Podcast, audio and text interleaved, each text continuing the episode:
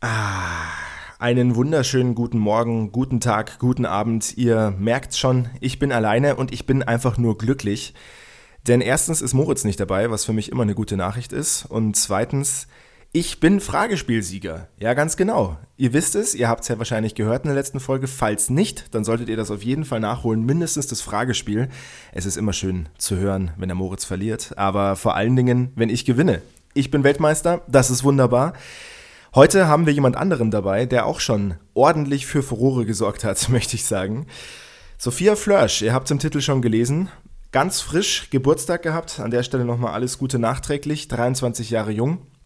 Und seit neuestem auch Forbes 30 Under 30, das heißt von der Forbes-Liste offiziell eine junge Dame, die man unbedingt im Auge behalten sollte. Und äh, dementsprechend haben wir die Gelegenheit genutzt, mit ihr ein, wie ich finde, sehr schönes Gespräch zu führen. Ist schon ein paar Tage alt, ich glaube eine Woche oder sowas, anderthalb.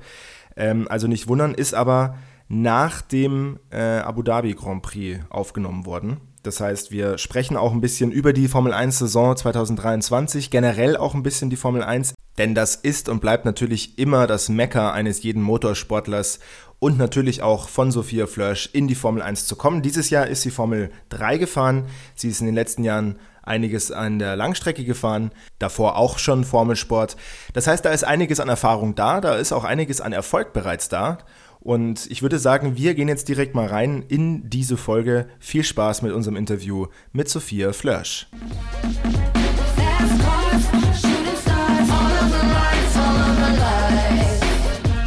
Und damit herzlich willkommen zurück zur 128. Ausgabe unseres Formel 1 Boxen Talks Lights Out. Mir virtuell wie immer gegenüber sitzt Moritz, aber wir haben heute noch eine zweite Person im Call oder eben im Podcast, nämlich, da freuen wir uns sehr drüber, Sophia Flörsch. Welcome, welcome. Danke dir. Ja, freut mich auch, dabei zu sein. Ja, sehr cool, Sophia. Wir kennen uns ja schon äh, aus Silverstone. Da durfte ich mich mal äh, interviewen im ja. Rahmen der, der Formel 3. Und äh, wir sind ja ein Formel 1 Podcast, deswegen würde ich sagen, wir starten einfach auch mal mit dem Thema der Formel 1.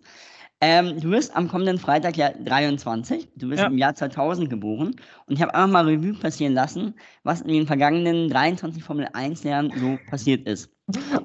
Und da kann man eigentlich sagen, jetzt kann man in vier das ist Blöcke. Jetzt, oder? Ja.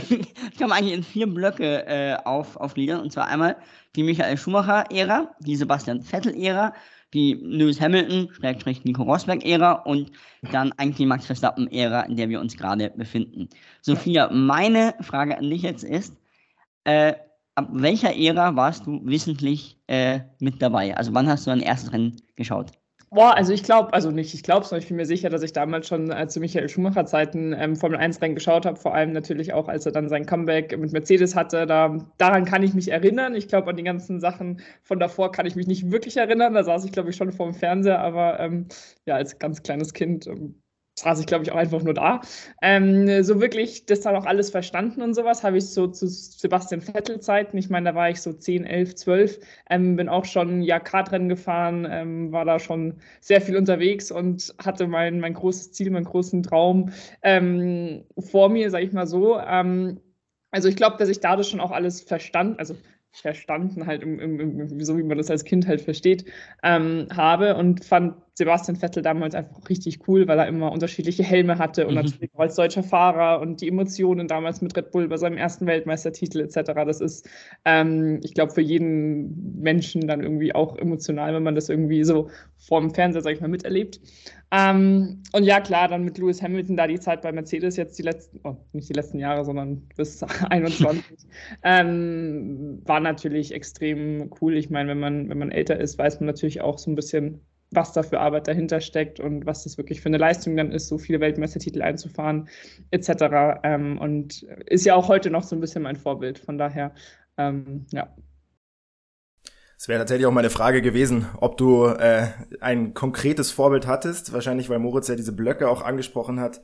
Ähm, so die Lewis Hamilton-Ära war ja dann tatsächlich schon, wo du auch hands-on dabei warst ne? und dann auch wirklich schon ganz realistisch das Ziel hattest äh, in, die, in die Königsklasse sozusagen zu kommen. Also das ist dann Lewis Hamilton so ein bisschen vom, vom Leistungsgedanken äh, her und sowas dein Vorbild. Genau schon. Also Lewis Hamilton ist, glaube ich, so im Moment einfach und auch eben da zu dem Zeitpunkt schon immer irgendwie der Fahrer gewesen, den ich mit am coolsten mhm.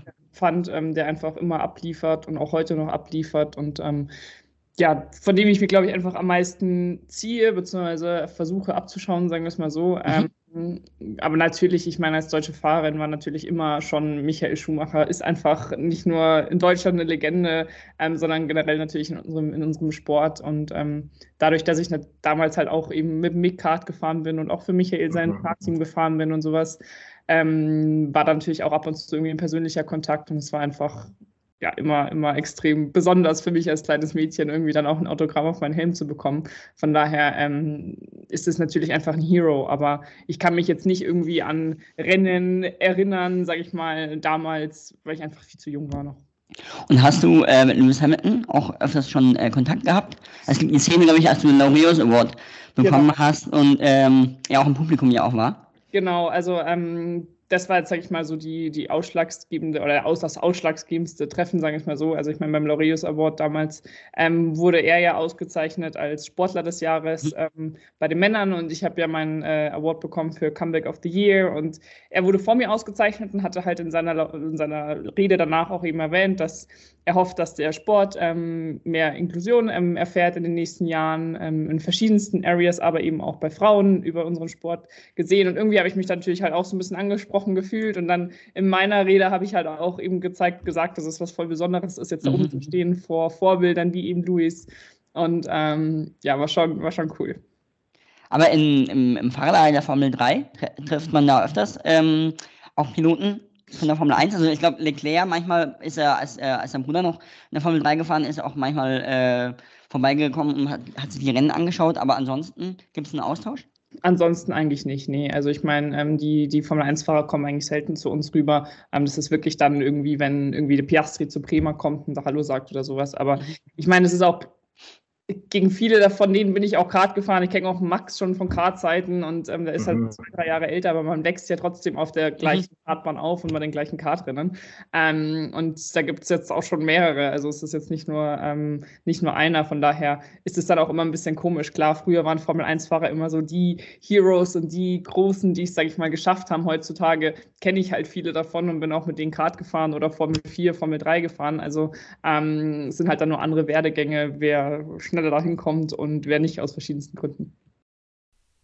Seid ihr denn dann mit den Formel 2 Leuten auch enger im Kontakt oder ist das genauso wie bei der Formel 1 auch ein bisschen separierter? Nee, also mit den Formel 2 Leuten ist man schon mehr im Kontakt, weil ja. es ja ähm, im Nachwuchsbereich in der Formel 3 und in der Formel 2 die gleichen Teams sind. Also ähm, es sind ja, sag ich mal, die gleichen Privatteams, die in beiden Serien ähm, Autos einsetzen und dadurch äh, begegnet man sich nicht nur auf der Rennstrecke, sondern auch irgendwie dann als Vorbereitung beim Team. Wir haben ja auch meistens die gleichen Rennveranstaltungen, ähm, wo man dann wirklich zum gleichen Zeitpunkt einfach in der Factory ist, um, um sich vorzubereiten. Und ähm, ja, da ist mehr Austausch und es ist halt einfach dann wirklich, auch wenn es zwei verschiedene Meisterschaften sind, aber dann doch ein großes Team. Du hast es gerade erwähnt, dass äh, meistens äh, parallel gefahren wird. Jetzt hat die Formel 2 ihr Saisonfinale in Abu Dhabi gehabt. Ähm, ja, war echt noch spannend hinten raus, oder auch nicht, wie man das nimmt, aber das Rennen war zumindest sehr, sehr interessant. Äh, was sind da deine Gedanken zu? Ja, ähm, ich habe es natürlich gestern mitverfolgt ähm, und, und mir das Rennen angeschaut, beziehungsweise das ganze Wochenende mitverfolgt. Ähm, ja, war, war extrem spannend. Ich glaube, dass beide es in dem Fall verdient hätten, egal ob jetzt Vesti oder, oder mhm. eben Poucher in dem Fall. Ähm, man muss ehrlich sagen, Poucher, dadurch, dass er wirklich eigentlich nur ein Rennen dieses Jahr gewonnen hat, ähm, extrem, dass er die Meisterschaft gewonnen hat, aber das zeigt halt auch wieder, dass es auf Konstanz drauf ankommt. Ähm, du konstant einfach Punkte sammeln musst und eben irgendwie Top 5 Ergebnisse einfahren musst und dann reicht es teilweise halt auch schon ähm, zur Meisterschaft. Und bei ihm hat es gereicht, war von beiden ein extrem starkes Jahr und ähm, ich glaube, die Formel 2 ist eine Serie, wo es ein bisschen mehr auch auf eben den Fahrer drauf ankommt und auf Strategie etc. Ähm, da ist in der Formel 3 so das Team und das Auto, glaube ich, noch mal ein bisschen mehr entscheidender, mhm. ähm, weil es einfach noch mal sehr viel enger zusammen ist und du ähm, im Rennen halt nicht so den großen Unterschied machen kannst wie jetzt in der Formel 2. Das wollte ich nämlich gerade fragen, was so ein bisschen aus deiner Erfahrung heraus auch der Unterschied dann nämlich ist, eben gerade mit Blick auf die Formel 3, wo du jetzt deine zweite Saison abgeschlossen hast. Ähm, auf den allerersten Blick von außen betrachtet, du hast schon mal 35 Fahrer, die in der Wertung sind. Die sind jetzt nicht alle konstant durchgehend gefahren, aber wenn man jetzt wir sind ja wie gesagt Formel 1 Podcast eher so gewohnt ist, sehr konstant 20 Fahrer eine Saison, dann ist es natürlich schon gleich eine andere Hausnummer. Du sagst jetzt schon, die Teams sind da sehr entscheidend.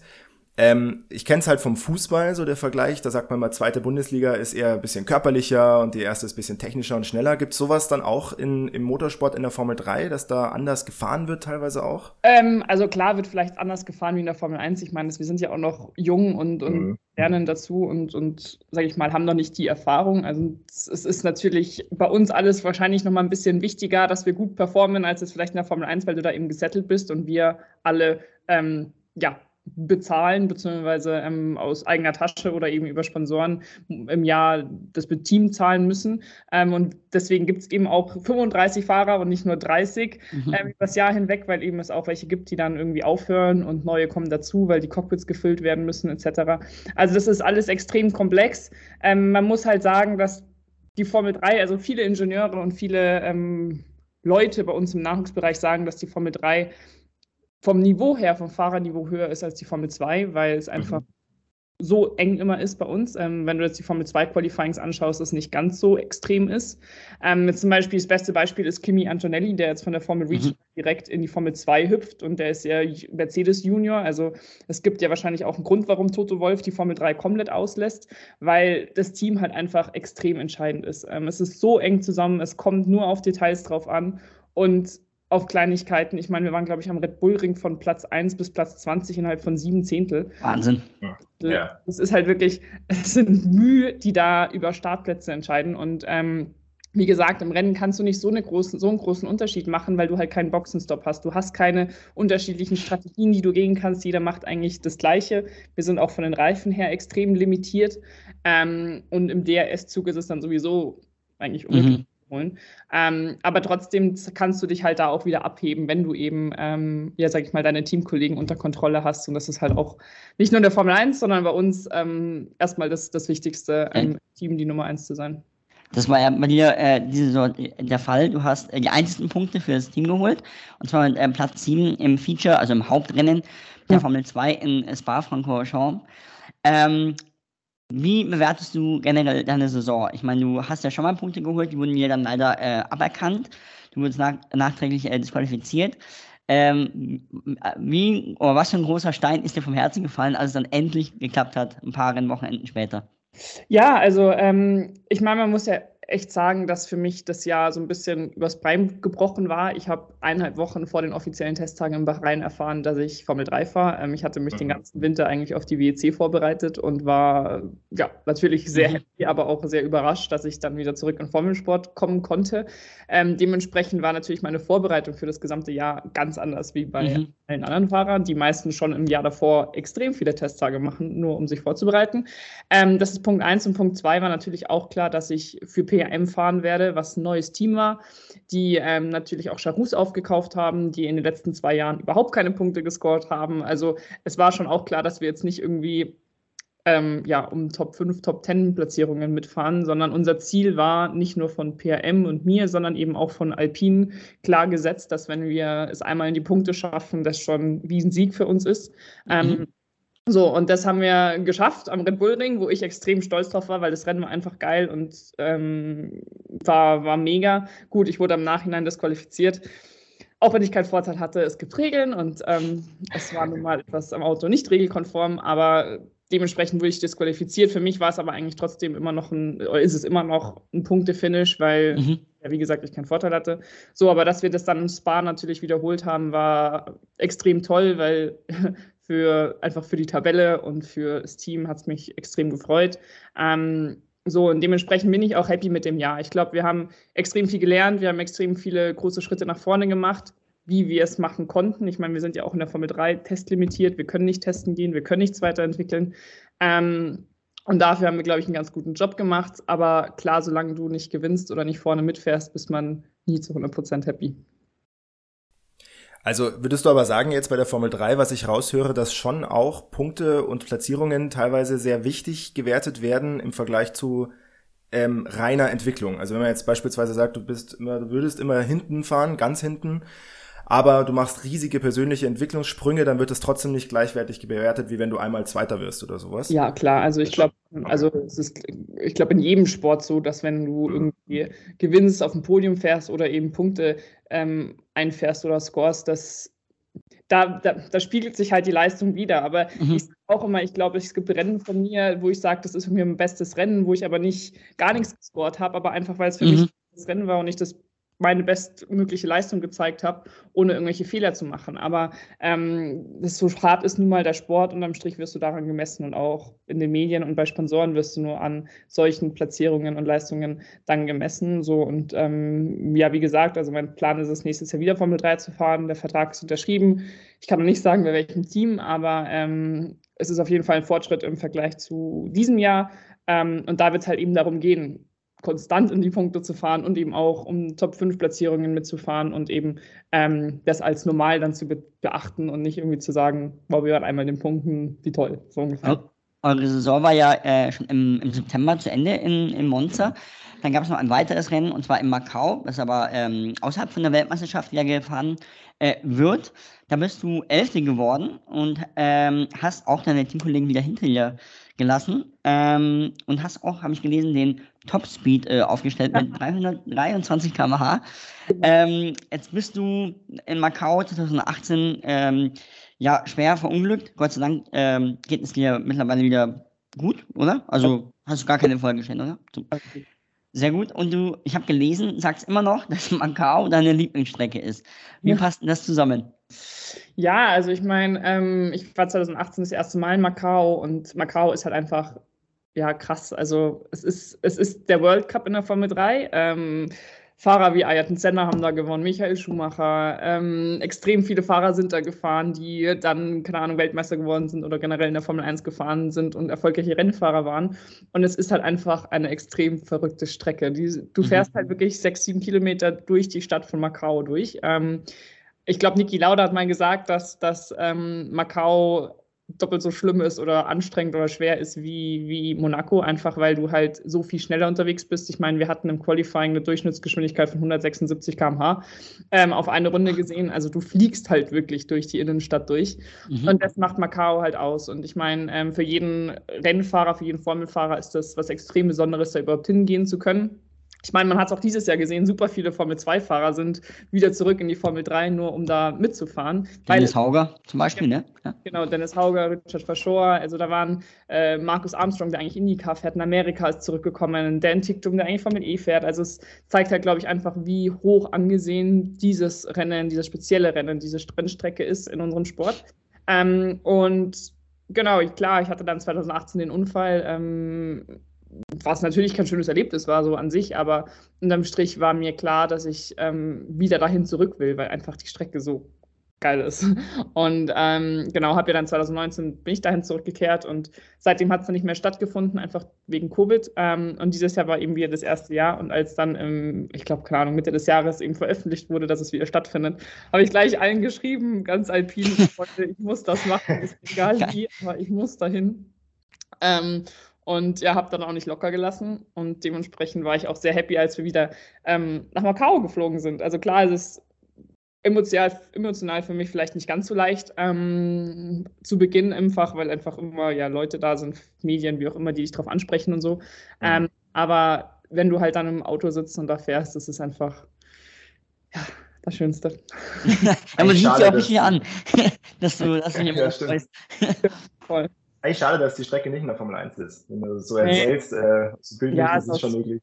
Aus Sicherheitsgründen. Also ich glaube, ja. die Formel 3 ist da halt einfach schon äh, schnell genug. Ähm, auch Formel 2, das wird alles, glaube ich, nicht gehen, auch weil die Aerodynamik mhm. auch im, im, im, in der Stadt, glaube ich, einfach nicht mehr so gut funktionieren würde durch die ganzen Bodenwellen und, und ähm, Schläge. Aber ja, ich meine, natürlich, bei mir war halt einfach wichtig, eigentlich war mein Ziel, in den Top 10 zu landen dieses Jahr. Ähm, gut, wir haben es dann ja, knapp verfehlt mit Platz 11, ähm, wobei wir eigentlich hier um Platz 9 gekämpft haben. Dann ist halt nur leider Safety Car rausgekommen für die letzten zwei Runden, was mir so ein bisschen Strich durch die Rechnung gemacht hat, weil ich bin mir sicher, dass der zehnte Minimum geklappt hätte. Aber ähm, nee, trotzdem, für mich war es einfach wichtig zu zeigen, dass ich da schnell bin und dass ähm, ja, der Unfall natürlich irgendwie Part von mir ist, aber irgendwann der Fokus da bitte dann auch weg sollte, sondern eben nicht durch mhm. Leistung ähm, ja, beweisen will, was ich kann. Du hast ja äh, gerade auch angesprochen, dass du äh, bei Alpine im, im Nachwuchskader bist, wie kann ich mir das denn vorstellen? Du äh, trägst dann an der Rennstrecke ja auch immer die Alpine-Kleidung, wenn du äh, auch im Formel-1-Fahrerlager ähm, dabei bist. Wie schaut denn genau die Förderung äh, aus? Du bist ja nicht die einzige Alpine-Nachwuchspilotin oder ähm, ich glaube die einzige weibliche, richtig? Also in der Akademie bin ich die, ein, die einzige Frau, ja. In, ja. Aber es gibt ja mehrere auch noch, die, ähm, die gefördert werden, unter anderem Victor Martins aus der Formel 2 auch. Und ähm, Jack Doohan, der, glaube ich, jetzt aber das Programm, glaube ich, verlässt, wenn ja. ich mich nicht täusche. Und äh, wie genau kann ich mir die Förderung da äh, vorstellen? Gibt es da einen Austausch mit dem Formel 1-Team oder ist es einfach nur eine rein finanzielle ähm, ja. Unterstützung?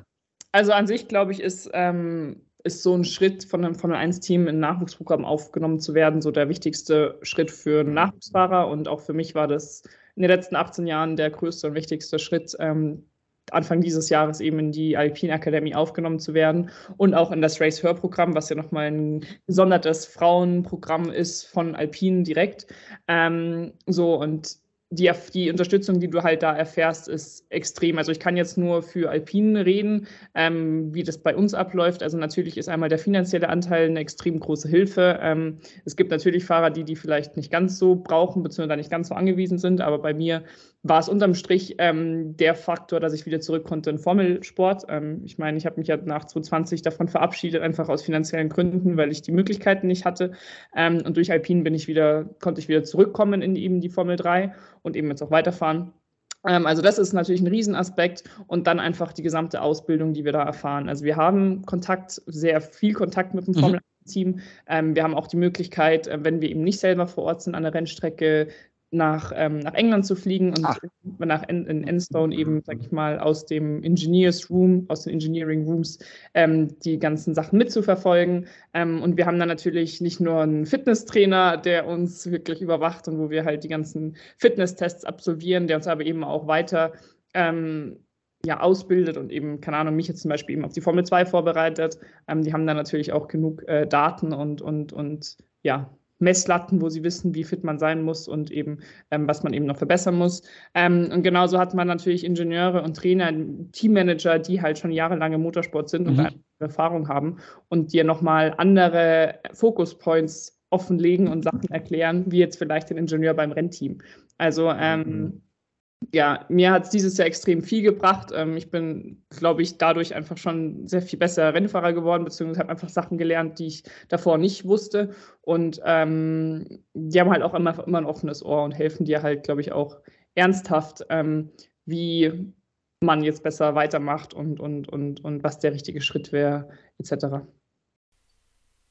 Ist es dann aber auch so, dass die beispielsweise die Rennen von dir mit anschauen und tracken und danach kriegst du dann gleich einen Anruf und dann sagen sie dir, das war super, das hast du so und so gemacht. Ist es so eine Art von Förderung tatsächlich auch? Ja, schon. Also ähm, jedes Rennen wird verfolgt und das war zwar mhm. keiner von Alpine mit in Macau vor Ort, die hatten an dem gleichen Wochenende in Las Vegas das Rennen, aber trotzdem mhm. ähm, haben wir immer eine Nachricht danach dann auf WhatsApp bekommen, ob eben jetzt Ach, was cool oder schlecht war. Ja, klar, also ist meine, klar, wenn es ein Lob ist, ist es natürlich immer schön, schöner zu hören, aber selbst die Kritik oder wenn du halt dann irgendwie was besser machen hättest können oder halt eben ähm, einen Fehler gemacht hast, ist halt auch das irgendwie dann wieder hilfreich zu wissen, natürlich, wenn man daraus halt lernt und genau deswegen fahren wir Rennen, ähm, um, um, eben, um eben besser zu werden. Also wir werden da wirklich komplett beobachtet ähm, und, und haben, da, haben da volle Unterstützung. Es gibt halt dann auch immer Reports, die wir schreiben müssen ähm, mhm. und ähm, Auswertungen. Also ähm, das ist schon alles sehr gut durchdacht und ich meine, ich war nie in einem anderen Nachwuchsprogramm, aber ich weiß es halt so von, von Geschichten und Erzählungen. Ich meine, man spricht ja auch innerhalb des Fahrerlagers,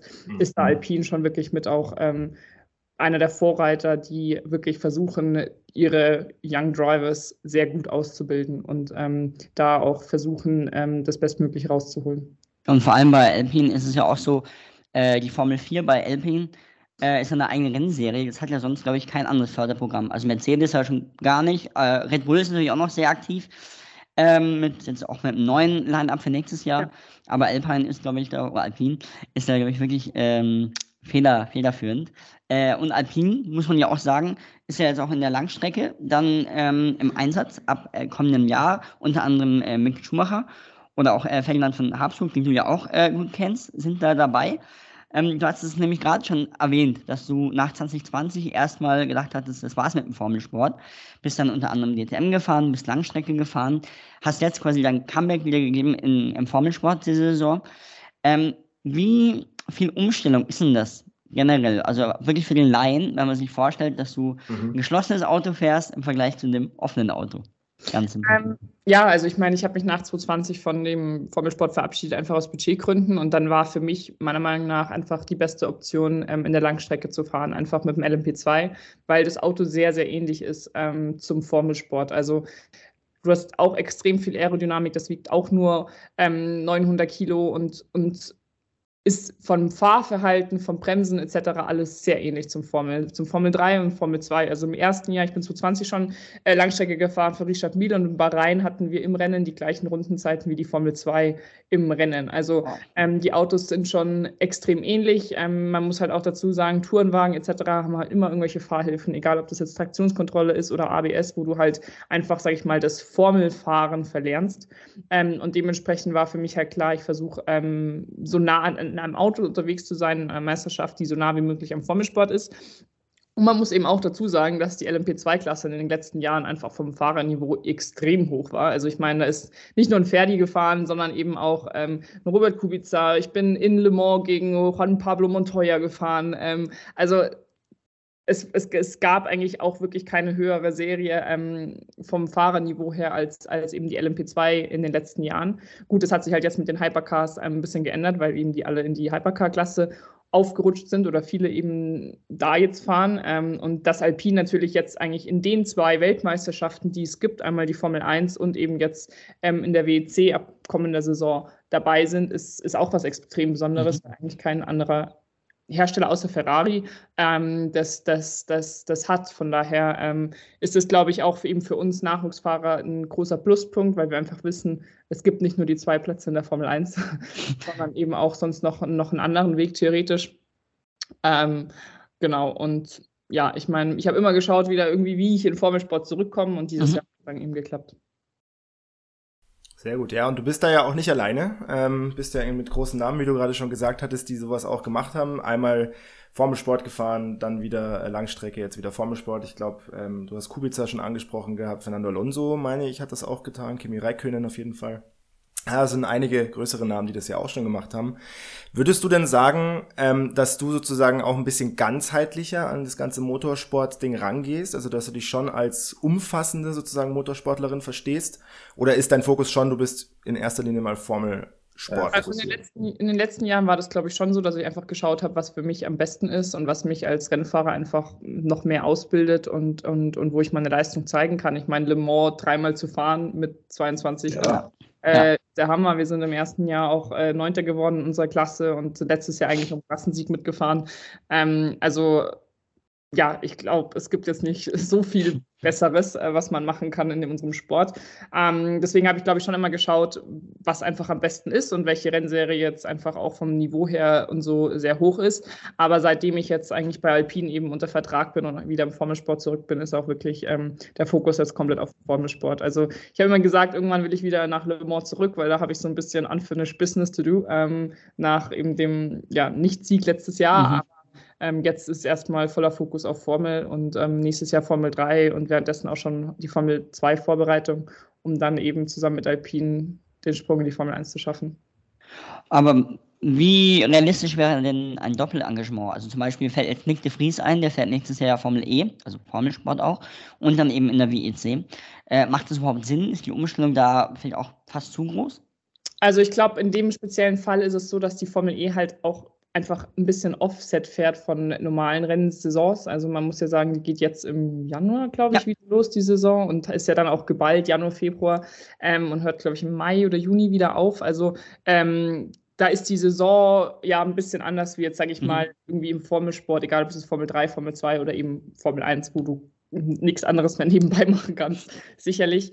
Ähm, so, ich habe auch 2020 bin ich Formel 3 und, und LMS mit Le Mans gefahren. Ähm, gut, 2020 war auch wieder ein spezielles Jahr mit Covid, deswegen war alles sehr geballt und sehr stressig, aber ähm, ich glaube, es ist im Formel 2, Formel 3 Business möglich, ein Doppelprogramm zu fahren, aber es hängt halt dann auch wieder von finanziellen Möglichkeiten ab. Mhm. Und ähm, ja, also ich muss ehrlich sagen, ich meine, es wird nächstes Jahr die LMP2-Klasse nicht mehr geben in der WEC. Ähm, die werden die ja abschaffen, weil sie ähm, für Hypercars eben ja, Plätze brauchen auf dem Grid. Dementsprechend wäre die einzige Option Hypercar und ich glaube im Hypercar, ich meine, da geht es auch um eine Weltmeisterschaft. Also da mhm. muss man dann schon auch wirklich komplett fokussiert sein und das ist bei mir nicht der Fall, sondern bei mir ist der Fokus die Formel 3. Ähm, von daher ähm, schließe ich das jetzt erstmal aus. Du hast es jetzt schon äh, angesprochen gehabt, dass du eben bei Alpine fährst oder Alpine. Äh, was mich da noch interessieren würde, weil du es vorhin äh, so angedeutet hattest, bist du eigentlich jetzt dann ähm, persönlich, emotional auch eine Alpinista? Also äh, verfolgst du dann die Formel 1 Rennen auch mit einem gewissen Fokus und äh, schaust dann hauptsächlich auf denen ihre Autos oder bist du dann trotzdem immer noch so, dass du ein Formel 1 Rennen auch ganz nüchtern neutral, so wie ich das beispielsweise machen würde, anschaust? Nee, also klar, ich meine, dadurch, dass man da natürlich jetzt ähm, einfach eine Partnerschaft hat, die ja auch über mhm. mehrere Jahre ähm, geplant ist und das Ziel eben gemeinsam zu erreichen da ist, schaut man dann schon mehr auch auf die Autos. Also ähm, ich weiß natürlich so ein bisschen, was da die Ziele sind, ähm, was da dieses Jahr die Ziele waren und auch so ein bisschen die Herausforderungen waren. Und dann schaut man da natürlich schon drauf. Ähm, und auch einfach fahrerintern mit Pierre und, und, und Esteban. Ähm, aber ähm, ja, trotzdem bin ich immer noch so ein bisschen Lewis Hamilton-Fan und, und, und also, ähm, das ist ja ja, man hat da natürlich dann schon einfach äh, eine Verbindung zu. Ich meine, man kennt, man kennt die Leute sehr viel mehr und besser und, und hat da, ist da einfach im Team ja, inkludiert und, und verbunden mit. Aber vielleicht eine weirde Frage, aber jetzt steht Weihnachten vor der Tür. Gibt es eine gemeinsame Weihnachtsfeier von allen Mitarbeiterinnen und Mitarbeitern von der Elfein? Ja, also die gibt es sogar am 1.12. an meinem Geburtstag. Also ah. Freitag ähm, haben die ähm, in Enstone äh, eine riesen, riesen Party, wo ich gehört habe, dass die auch sehr, sehr gut immer sein soll. ähm, ich werde aber nicht vor Ort sein, einfach durch den Geburtstag jetzt bedingt, weil ich dann ab 2. nur noch unterwegs bin bis Weihnachten. Aber ähm, ja, ich, ich, ich werde bestimmt Bilder bekommen und ähm, Gibt es so eine, so eine WhatsApp-Gruppe oder sowas, ähm, wo sich die. Ja, ja also wir haben eine WhatsApp-Gruppe halt von der Akademie, also von, von uns ja. Nachwuchsfahrern halt mit allen ähm, Helfern und, und, und, und Unterstützern, die da halt eben mit uns zusammenarbeiten und im regen Austausch sind. Und da ähm, halten wir zusammen. Also es ist schon, schon irgendwie auch wieder so ein kleines Team. Also klar, wir sind auch irgendwo richtig indirekte Konkurrenten, ähm, auch wenn wir vielleicht in unterschiedlichen Klassen fahren, aber eigentlich sind das so die größten Konkurrenten, weil es geht ja dann und, unterm Strich um Plätze, aber trotzdem ist es dann irgendwie, haben wir auch mal Teambuilding-Sessions etc., weil ähm, die darauf halt auch eben Wert legen, vor allem in der Formel 1, dass man auch als Team fungiert. Und du sagst es, oder hast es vorhin auch erwähnt, dass dein Ziel ja die Formel 1 ist, beziehungsweise natürlich äh, Formel 3, Formel 2 und dann die Formel 1. Ähm, es gibt natürlich auch ein anderes äh, Projekt mit der F1 Academy, es gibt andere Wege, oder jeder hat ja seinen eigenen Weg auch. Ähm, du hast mir mal im Interview erzählt, dass du bewusst nicht nur gegen Frauen antreten möchtest. Ähm, wie kam es zu diesem Entschluss und ähm, wie stehst du auch jetzt noch dazu? Also ich meine, ich habe meinen Sport, äh, den Sport damals angefangen und bin schon immer gegen Jungs gefahren und hatte damit nie ein Problem. Im Gegenteil, ich habe es eigentlich damals als kleines Kind richtig cool gefunden, als Mädchen mit blonden, langen Haaren die Jungs zu schlagen und zu ärgern und finde es auch jetzt noch cool. Also ähm, ich habe damit kein Problem, ob ich jetzt gegen Frauen oder gegen Männer fahre. Ähm, und mir war auch immer klar, dass ich eine Rennserie fahren will, wo ich einfach als Rennfahrer am meisten lerne und mich am meisten beweisen kann. Ähm, und, und ja, Genau. So, und jetzt gibt es ja seit ein paar Jahren eben verschiedenste Frauenserien, egal ob das jetzt die W-Series war, die als erstes in die Welt gerufen wurde, oder jetzt eben die F1-Akademie. Und so, und da gab es halt einfach schon immer mehrere Gründe. Ähm, der erste Grund ist einfach, dass es sportlich gesehen für mich nie Sinn gemacht hätte, weil das Niveau einfach ja sehr viel niedriger ist und war, als ich damals eben und auch jetzt schon äh, war, bin. Ähm, ich meine, es sind damals, waren es Formel Regional Autos, jetzt mhm. vier Autos. Ähm, hätte nie Sinn gemacht und ich bleibe einfach meinem Standpunkt treu, dass ich gegen die Besten in unserem Sport fahren will. Und das sind halt leider eben noch die Jungs und die Männer. Ich hoffe auch selber, dass sich das irgendwann ändert und dass, keine Ahnung, die Frauen ähm, oder wir Mädels den, den, den zeigen, wo der Hammer hängt. Aber es ist es halt einfach noch nicht. Das ist einfach ein Fakt. Und ähm, ich bin einfach der Meinung, dass ich in der Formel 3 sehr viel mehr lerne, wenn mhm. ich gegen die Jungs gewinne und verliere, als wenn ich jetzt mit 15 anderen Mädels im Kreis fahre und ähm, ja, um die goldene mhm. Ananas fahre. Und man muss ja auch ehrlich sagen, dass, egal ob jetzt in der W-Series oder auch jetzt in der F1-Akademie, das die Chancengleichheit, die Möglichkeiten nicht ganz so gegeben sind. Ich meine, mhm. Mädels ähm, zum ersten Mal, die zum ersten Mal Formel fahren, wie jetzt zum Beispiel eine, die aus Amerika wieder unterschrieben wurde, die sitzt zum ersten Mal in der ersten Saison im Formelauto, fährt gegen dieses Jahr eine Marta Casia, die so alt ist wie ich und schon keine Ahnung, wie viele Jahre im Formelsport gefahren sind. Das ist halt einfach vom Level her und vom Niveau her, kannst du das nicht vergleichen. Mhm. Das ist nicht fair zu vergleichen. Und ähm, das finde ich halt einfach ein bisschen, bisschen schade und traurig. Ähm, genauso wie, ich meine, die, die Karriere ist ja nicht danach dann gegeben, dass du es in die Formel 1 schaffst. Also ich meine, da sind noch ganz viele andere Steps dazwischen, die die Mädels, die Frauen gehen müssen und gehen werden, egal ob das Formel Regional ist, Formel 3, Formel 2. Und da ist das Allerwichtigste erstmal Geld. Ähm, daher, ja, ist aber, finde ich, allgemein ein ganz spannender Punkt, über den wir, glaube ich, auch mal reden können. Äh, generell der Weg in den Formelsport ist ja momentan auch in Deutschland ein großes Thema, weil jetzt muss man ja ganz klar so sagen, du bist jetzt die deutsche Fahrerin, ähm, die vorne steht mit äh, Goethe zusammen. Finde ich immer super, wenn man den Namen so droppen kann. Und Tramnitz jetzt ab sofort auch, genau. Ich meinte jetzt vor allem darauf bezogen, weil letztes Jahr war ja noch David Beckmann, Lirim Zendeli und so dabei, aber jetzt bist es du. Und es gibt ja schon immer stärker die Diskussion, ähm, gerade im Raum Deutschland, so warum, wo, wo fehlen uns die Fahrer? Wo kommt es her, dass wir plötzlich nicht mehr so diesen Nachwuchs haben. Für mich so ein bisschen als Außenstehender relativ offensichtlich, hast du ja auch schon richtigerweise angesprochen, ist das Geld. Ähm, ich fand einen ganz interessanten Gedanken jetzt am Wochenende äh, in Richtung, dass uns auch die Strecken so ein bisschen fehlen jetzt wohl in Deutschland. Ähm, wie ist denn da so deine Einschätzung, gerade als diejenige, die jetzt momentan äh, unter anderem eben die, die Fahne hochhält? Also woran liegt das momentan, dass bei uns vermeintlich vielleicht auch so wenig nachkommt? Ja, also ähm, da gibt es, glaube ich, mehrere Facetten. Also ich glaube, ein wichtiger Punkt ist, dass wir keinen Grand Prix mehr in Deutschland haben. Das ist schon mal ein mhm. wichtiger mhm es können, kommen keine Fans mehr dahin. Und unterm Strich sind es ja meistens auch irgendwie Fans oder Leute, die die Liebe zu dem Sport haben, die dann irgendwie, irgendwie ihre Kinder mal in Kart setzen oder sowas, egal ob jetzt Junge oder Mädchen. Das ist generell gesprochen. Also das ist, glaube ich, schon mal ein großer Thema. Wir haben nicht mal mehr ein Grand Prix in Deutschland. Mhm. Ähm, zweites großes Thema ist das Geld. Also ich meine, es ist auch kein Geheimnis, dass der Sport extrem teuer ist. Und das halt auch schon im Radsport. Also ich habe jetzt am Wochenende auch einen Artikel gelesen, wo dann drin steht, dass man 100.000 Euro braucht, um Kartsport zu machen.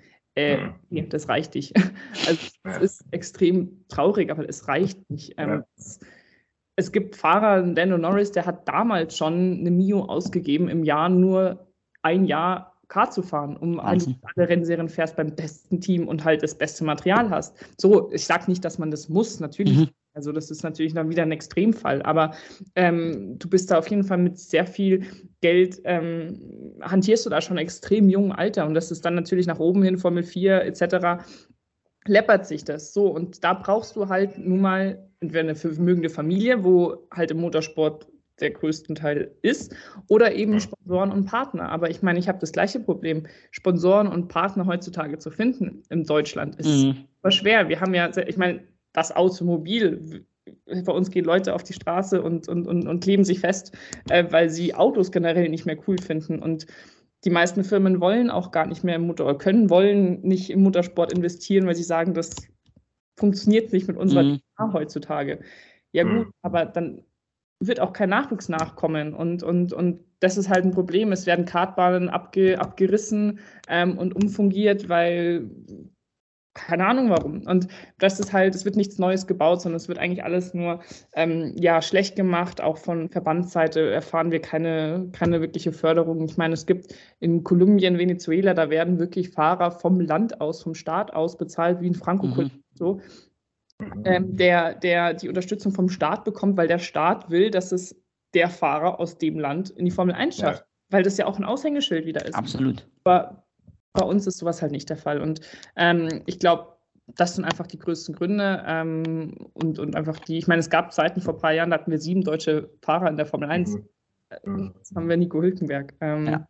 Es ist extrem traurig, vor allem einfach da wir schon immer eigentlich das Automobilland waren oder beziehungsweise mit der Vorreiter. Ähm, ich hoffe, dass sich das irgendwann wieder ändert. Ähm, aber im Moment ähm, ja, schaut es leider nicht ganz so gut aus. Ja, zwei Gedanken dazu. Also erstmal, wie du schon sagtest, mit der Förderung, weil es passt einfach nicht mehr in die, in die DNA. Ähm, die Formel 1 läuft ja mittlerweile nur noch äh, im Pay-TV, außer vier Rennen, die äh, auf YouTube dann übertragen wurden. Äh, es passt nämlich auch nicht ins Sendekonzept von ARD und ZDF, die, glaube ich, bei den Verhandlungen auch eine Rolle hätten spielen können, weil wir gesagt haben, nee, das passt bei uns nicht mehr in, die, in den Sendeauftrag, in die, in die Leitlinie. Das finde ich schon mal arg bedenklich, weil es gibt ja nämlich auch eine, eine Nische für Motorsport und wie du schon sagtest, früher mit äh, Michael Schumacher war das gesamte Land eigentlich ja. Motorsport-Fan. Es war wie damals, wie heute mit Verstappen in Holland. Genau. Holland ja, ja.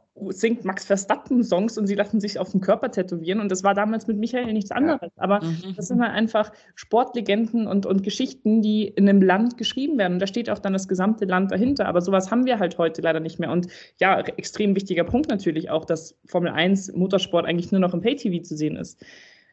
E, extrem ja. großer und, und, und, und entscheidender Faktor auch, ja, habe ich voll vergessen. Also solche Sachen sind halt einfach ähm, ja, ausschlaggebend dafür und, und machen halt unseren Sport bzw. unseren Nachwuchs einfach ja leider ein bisschen kaputt. Ich habe auch das Gefühl, dass eine Sache muss gleich, äh, eine Sache, die, die ich mir dann auch dachte, ist so ein bisschen vielleicht, dass tatsächlich auch in Deutschland zu sehr nach hinten geguckt wird, wenn es jetzt ganz konkret um Motorsport geht, weil da wird ja immer wieder die große Schumacher-Ära hervorgeholt. Es wird dann teilweise auch die Sebastian Vettel-Ära noch genannt und sowas, aber das ist, das ist ja auch völlig richtig, aber es ist immer der erste Gedanke und teilweise auch der zweite und dritte. Man lebt dann immer so ein bisschen in diesen frühen 2000er Jahren, wo Deutschland offensichtlich eines der, der wichtigsten Länder im Motorsport war, aber es fehlt ein bisschen die Idee so für die Zukunft? Also eben, da kommen wir dann wieder zur Ausgangsfrage, so wie, wie soll denn Motorsport ausschauen in Deutschland 2030? Und dann kommen wir genau zu den Punkten, die ihr beide ja auch richtigerweise angesprochen habt.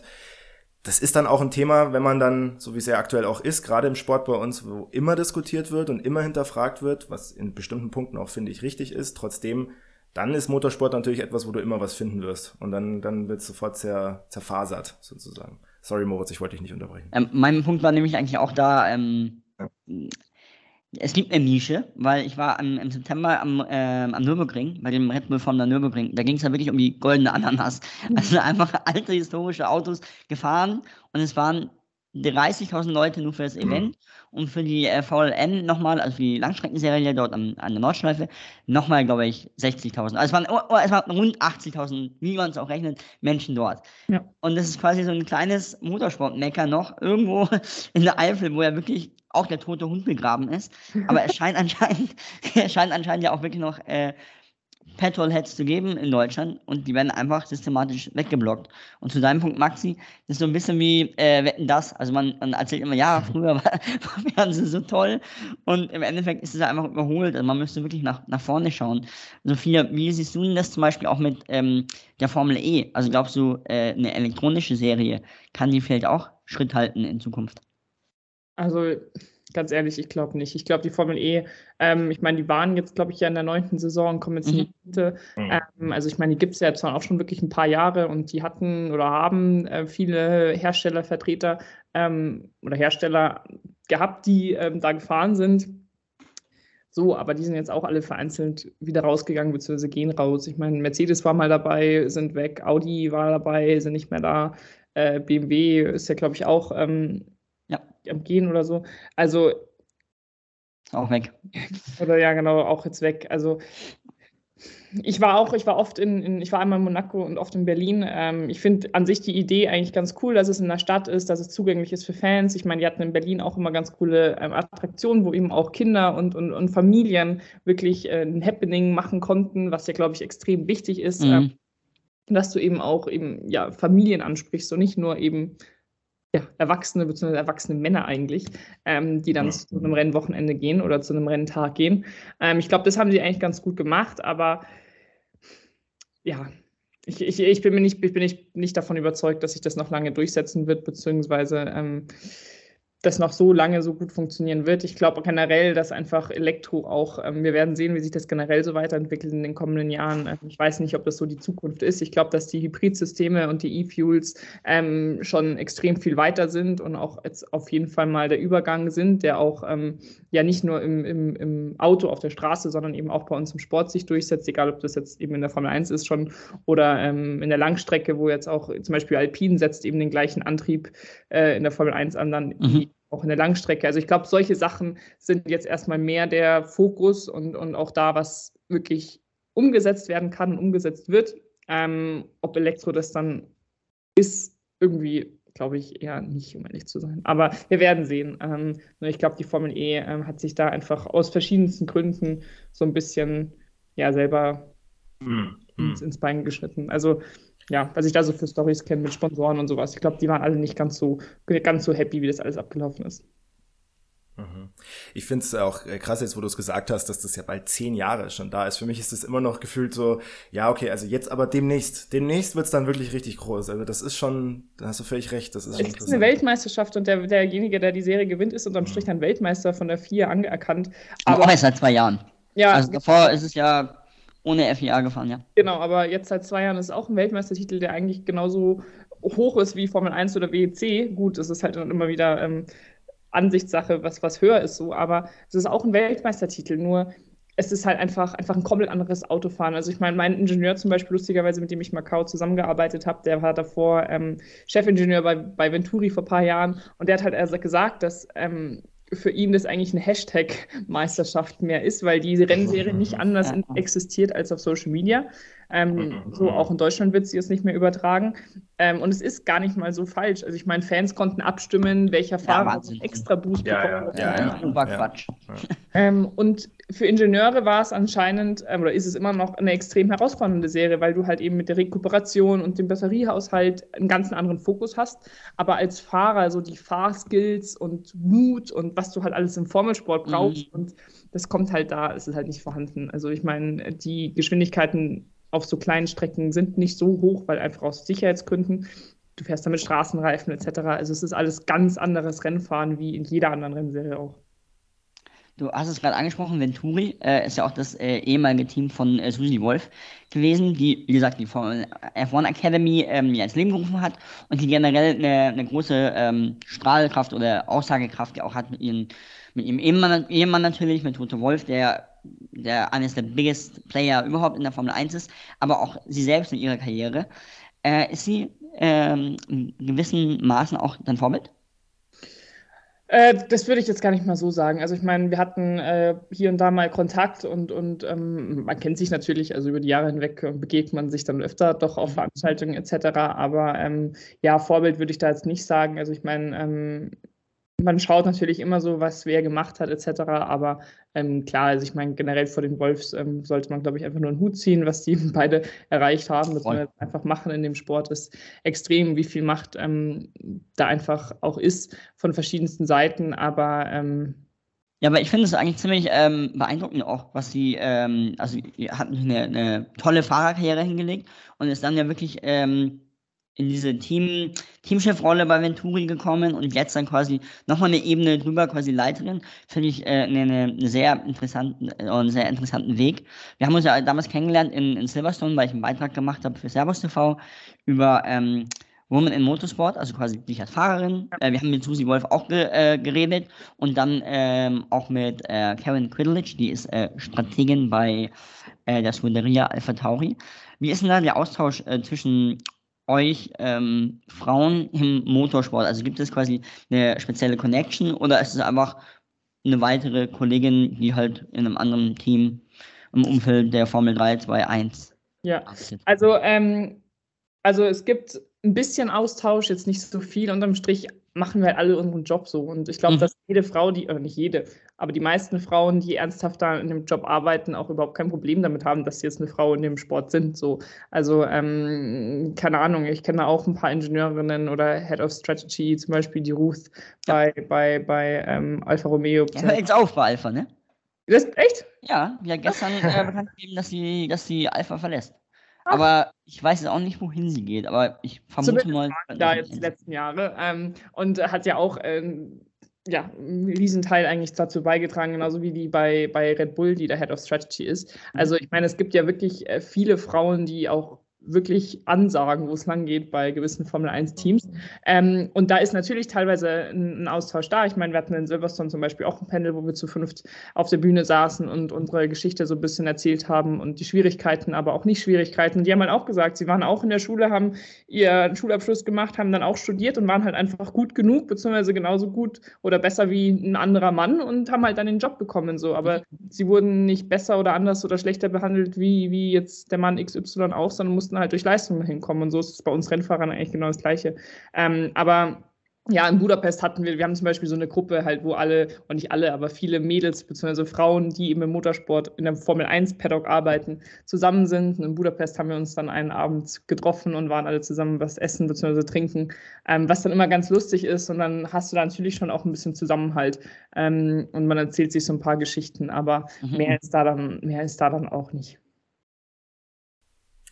Ich wollte äh, zum vielleicht auch allmählich Abschluss äh, von dieser Folge mal deine Meinung zur aktuellen Formel 1-Saison äh, hören. Wir haben jetzt viel über das große Ziel gesprochen ähm, und ähm, dementsprechend würde mich einfach mal interessieren, jetzt, äh, nachdem gestern, kann man ja der Transparenz halber sagen, wann wir aufnehmen, das letzte Saisonrennen durch war. Der Sieger ist Max Verstappen äh, mit seinem 19. Sieg in 22 äh, Rennen. Wie viele also wie viele Rennen verfolgst du äh, von der Formel 1 in der Saison? Schaust du jedes Rennen? Schaust du jedes Training und Qualifying oder wie ist das so bei dir? Ähm, hängt ein bisschen von ab. Also an Rennwochenenden verfolgt man das eigentlich schon immer. Ähm, so das Rennen, es kommt immer ein bisschen drauf an, ob, weil wir reisen meistens schon vor Rennstart ab, damit wir nicht in Traffic kommen und wir rennen ja auch immer sehr früh am Morgen. Ähm, oh. Aber ich versuche natürlich äh, jedes Rennen zu schauen, wenn, wenn es sich ausgeht. Ähm, so generell die aktuelle, äh, die Saison dieses Jahr, also ich glaube, Gut, natürlich einfach erstmal Chapeau an Red Bull und Max. Ich glaube, dass da wirklich eher Red Bull halt sehr, einen sehr, sehr guten Job gemacht haben mit dem Auto. Ähm, klar, Max ist mit einer der besten Rennfahrer in der Formel 1 und hat das natürlich auch alles wohl verdient nach Hause gefahren. Aber ähm, ja, ich glaube, für den Sport ist es ein bisschen traurig ähm, und ein bisschen schadend, dass, dass da so eine große Dominanz da ist. Ich glaube, 2021 mit dem Battle zwischen Max und ja. war sehr viel cooler für Fans und Leute vor Ort. Ähm, und vom Fernseher das mitzuverfolgen, wenn du halt jetzt einen Max hast, der eigentlich nur seine Runden vorne dreht mhm. und eben solche Rekorde heimfährt, ist natürlich krass und cool und wunderschön, aber für den Sport, glaube ich, nicht ganz so schön. Ähm, ich muss aber ehrlich sagen, dass ich eigentlich alles ab Platz zwei dann dieses Jahr schon ganz gut fand. Also einmal natürlich McLaren, die von hinten eigentlich in Bahrain, wo sie komplett gestruggelt haben, bis dann auf einmal in der Sommer, im Sommer, wo sie wirklich einen Switch gemacht haben vorne mitgefahren sind und echt äh, krasse Leistungen gezeigt haben. Ähm, äh, auch mit Ferrari, mit, mit Alpine, die, die hier und da ihre, ihre Lichtmomente hatten und wirklich Pierre dann auch echt gute Qualifying rausgefahren hatten in den letzten, in den letzten Rennen. Also ich glaube, dass sich so das Mittelfeld, beziehungsweise alles ab Platz 2, mhm. ähm, wirklich gut geschlagen hat und auch verbessert hat. Ähm, die Rennen, die Qualifyings waren immer näher zusammen. Nico Hülkenberg, der echt, echt gute Qualis hatte, aber leider da im Rennen äh, ja, nicht ganz so viel Glück hatte, beziehungsweise einfach nicht, nicht die Pace gehen konnte. Ähm, ich glaube, es gab vereinzelt echt, echt, echt spannende und coole Rennen. Ähm, ich hoffe halt, dass für nächste Saison einfach so die Gap zu Max kleiner wird, mhm. dass ihm wieder so ein bisschen Feuer hinter unserem Po gemacht werden kann und ähm, da auch eben um den Sieg ein bisschen mehr gekämpft werden kann. Wie hast du Las Vegas empfunden? Also als Rennen und auch als Veranstaltung. Also bei uns gab es die Meinung, es war das beste Rennen der Saison. Finde ich jetzt nicht. Es gehört zu den, sag ich mal, Top 5 wahrscheinlich, ja. Aber das beste Rennen der Saison fand ich jetzt nicht. Wie hast du es gesehen? Also ganz ehrlich, ich habe es gar nicht gesehen, weil ich in Macau war. Ah, stimmt, richtig, hast du ja auch vorhin erwähnt. Ja. Es war ganz lustig. Las Vegas einmal Gaming ähm, ja, ja, halt Gamble ähm, in der Formel 1 und wir in Macau mit der Formel 3. Also wir waren im gleichen Wochenende, dementsprechend mit der Zeitverschiebung war das äh, ja, nicht, nicht ganz so anzuschauen. Vor allem war, glaube ich, unser Rennen gleichzeitig zum, zum Grand Prix. Ich habe nur gehört, dass es ähm, ganz cool war. Ich meine, ich habe natürlich die ganzen Interviews und die ganzen Stimmen davor und äh, danach mitverfolgt und, und muss ehrlich sagen, ich glaube, der Show gehört, die Show gehört heutzutage dazu. Ich meine, ähm, es war klar, dass die Formel 1 durch den, den Wechsel natürlich, ähm, der Inhaberwechsel, ähm, den Fokus auch auf Amerika liegen wird mehr und, und Las Vegas ist irgendwie schon auch geil, aber ähm, ja, ich glaube vielleicht, dass man da eben für nächstes Jahr auch hier und da vielleicht ein paar Änderungen bringt. Ähm, ja, ich glaube, dass Max, der das dann so hart dann wieder sagt, dass das nur Racing etc. und dass es eigentlich nicht so cool ist, ist da wieder Max seine Meinung. Ich glaube, es gehört irgendwo dazu heutzutage, auch wenn es irgendwo um Sponsoren etc. Mhm. geht. Aber ähm, das Racing sollte trotzdem nicht, nicht, nicht verloren gehen. Und das Rennen war ja, glaube ich, ganz cool ähm, mit den Herausforderungen, die die alle hatten. Ja, apropos Max, ja, nämlich, es gab ja diese lange Unterbrechung zwischen FP1 und FP2 wegen dem Gullideckel. Ja. Und das hat ihr, glaube ich, auch gefahren. Mhm. Und er hat, also hat Helmut Marco an unserem, am, am Servus vom Mikro erzählt, hat er euch zugeschaut. Ah, ja. Ja, ja das ist eben wieder so ein Beispiel. Also Macau ist halt wirklich einfach äh, bekannt in unserem Sport und äh, hat ein riesen Aufsehen und Ansehen und jeder weiß, dass die Strecke verrückt ist und auch Max ist da ja gefahren ähm, mit Van Amersfoort damals. Also jeder respektiert jeden Fahrer, der da ist und der gefahren ist und der da einen guten Job gemacht hat, weil es einfach wirklich geil ist. Ja, voll. Aber das, was du gesagt hast über Las Vegas auch, ähm, das spiegelt, glaube ich, auch ganz gut das wieder, Moritz, was wir hier im Podcast auch sozusagen als, gemeinsam mit Daniel Goggi letztes Mal als, äh, ja, als Fazit von Las Vegas gezogen haben. So ein bisschen, im Prinzip ist es ja vernünftig und auch richtig. Du hattest es vorhin auch angesprochen, Sophia, die Social Media ganz speziell wird halt auch immer wichtiger, auch für die Vermarktung, auch um jüngere Zielgruppen besser zu erreichen beim Motorsport, auch im Speziellen. Nichtsdestotrotz diese, wir nennen es immer ein bisschen die Netflixisierung von dem Sport, da muss man immer so ein bisschen aufpassen, finde ich. Äh, aber andererseits, ganz kurz noch, glaube ich, man wird es auch nicht ändern können. Also ich bin mir nicht sicher, ob die wirklich so viel hören auf euch Fahrer dann im Zweifel. Glaube ich auch nicht. Ich meine, die machen das, wo sie wissen, dass sie ähm, ja, Sponsoren Geld verdienen, wie auch immer, und was vielleicht eben dem Sport gut tut in ihren Augen. Ähm, ich muss halt auch ehrlich sagen, ich meine, ich war dieses Jahr das erste Mal in Monaco und bin da mhm. gefahren der Formel 3 und natürlich die Strecke, es ist einfach legendär, da zu fahren als Rennfahrer. Ähm, es, es, äh, es, es macht mega Spaß und es ist super cool, aber ich war jetzt nicht so ein Fan von dem, von dem Wochenende an sich, weil ich meine, ich habe mhm. dann eben bei Sky äh, mit kommentiert, beziehungsweise mit Interviews gegeben und fand auch, also ich meine, es war das erste Mal für mich und ich bin halt auch so ein Mensch, ich liebe den Sport einfach wegen der Stimmung, wegen der Atmosphäre, wegen den Emotionen, die man hat, nicht nur als Fahrer, sondern auch im Team und mit den Fans. Und ich fand halt Monaco auch, es waren halt mehr Leute da, die da waren, um gesehen zu werden, mhm. als ich, die Interesse hatten für den Sport. Und wenn du, glaube ich, keine Ahnung, zehn Leute gefragt hättest, wer irgendwie 1, 2, 3 gewonnen ist, geworden ist im Quali, hätten das wahrscheinlich nicht mal die Hälfte gewusst, so ungefähr. Und ich glaube, mhm. dass es auch ähnlich war in Vegas. Und ähm, ich glaube, dass wir Rennfahrer da halt einfach ähm, ja ein bisschen anders aufwachsen, beziehungsweise den Sport halt einfach aus anderen Gründen lieben und lieben mhm. haben. Und ähm, dass das halt dann einfach bei uns ein bisschen verletzend ist, wenn halt eben der Sport und das sportliche, der sportliche Aspekt da so ein bisschen verloren geht. Und ähm, ich meine, die Tickets in, in Las Vegas wurden nochmal viel, viel teurer gehandelt, wie jetzt Monaco zu Beginn. Und ähm, richtige Fans und richtige Motorsport-Fans, die ähm, eben, keine Ahnung, theoretisch mit ihrem Klappstuhl dahin mhm. würden, gab es halt da, glaube ich, nicht ganz so. Ah, ich glaube aber in, in Las Vegas, also es gibt ja drei USA Grand Prix und Miami ist so ein, also ich war vor, war letztes Jahr in Miami, ich fand das ehrlich gestanden nicht so geil, weil es war einfach viel zu viel los dort, das Rennen war ziemlich langweilig. Ähm, es war ziemlich heiß, da kann jetzt Miami aber nichts für und die Formel 1 nichts für. Ähm, und dann gibt es eben Austin und dann gibt es Las Vegas. Und ich glaube, Austin ist wirklich was für die Die Hard äh, Formel 1 Fans. Ja, also ich war auch da, aber das sagt auch immer jeder, dass Austin mit das geilste Rennen ist, einfach. Ja. ja. Weil es ist einfach noch eine Rennstrecke und da ja, ist halt einfach Motorsport geboten. Dann fährt ja auch noch die MotoGP dort, auch dort, die IndyCar, glaube ich, fährt auch dort. Und da wird aber noch Motorsport gelebt. Und dann hast du sowas Künstliches wie Las Vegas. Das sind einfach Anders. unterschiedliche Extreme, ne? Alles. Das sind, sind unterschiedliche Extreme und halt auch, glaube ich, einfach Veränderungen in der Zeit. Ich meine, damals hätte sowas auch nie äh, funktioniert und nie stattgefunden und heutzutage ist es halt, glaube ich, auch so ein bisschen der Wandel der Zeit, mit dem wir gehen und gehen werden und ähm, auch irgendwo gehen, gehen müssen. Sophia, ich habe zum Abschluss noch eine Frage. Ähm, und zwar, du hast jetzt die Möglichkeit, ein Formel-1-Rennen zu fahren. Welche, welches Team, welcher Teamkollege oder welche Teamkollegin und welche Strecke? Ach Gottchen, also, ähm, also Formel 1, ich glaube schon einfach, weil es trotzdem legendär ist, dann würde ich sagen Monaco. Mhm. Ähm, und natürlich mit Alpine. Ähm, äh, also Alpine, Monaco und Teamkollege, das ist mir eigentlich relativ wurscht, solange ähm, da ein guter, guter, fairer Zweikampf ist und man sich gegenseitig betteln kann. Wunderbar. Ja, super. Äh, vielen, vielen Dank, Sophia. Hat echt Spaß gemacht. Äh, ich hätte jetzt nämlich auch, eine, hatte mir nämlich auch eine Abschlussfrage noch äh, ja, aufgeschrieben, die mir ganz am Anfang vom äh, Gespräch nämlich eingefallen ist. Und zwar hattest du ähm, Sebastian Vettel unter anderem auch dafür ähm, gelobt oder erwähnt, weil er immer coole Helmdesigns hatte. Ich würde fast sagen, er war einer der Vorreiter, die überhaupt diese verschiedenen Helme, also wie Valentino Rossi, quasi der MotoGP, der ja auch immer äh, unterschiedliche Helmdesigns hatte. Und dann kam Sebastian Vettel, der es auch irgendwie so etabliert hat. Ja. Welches ist denn dein Lieblingshelmdesign, beziehungsweise das, was dir noch am meisten in Erinnerung geblieben ist? Von Sebastian? Ja.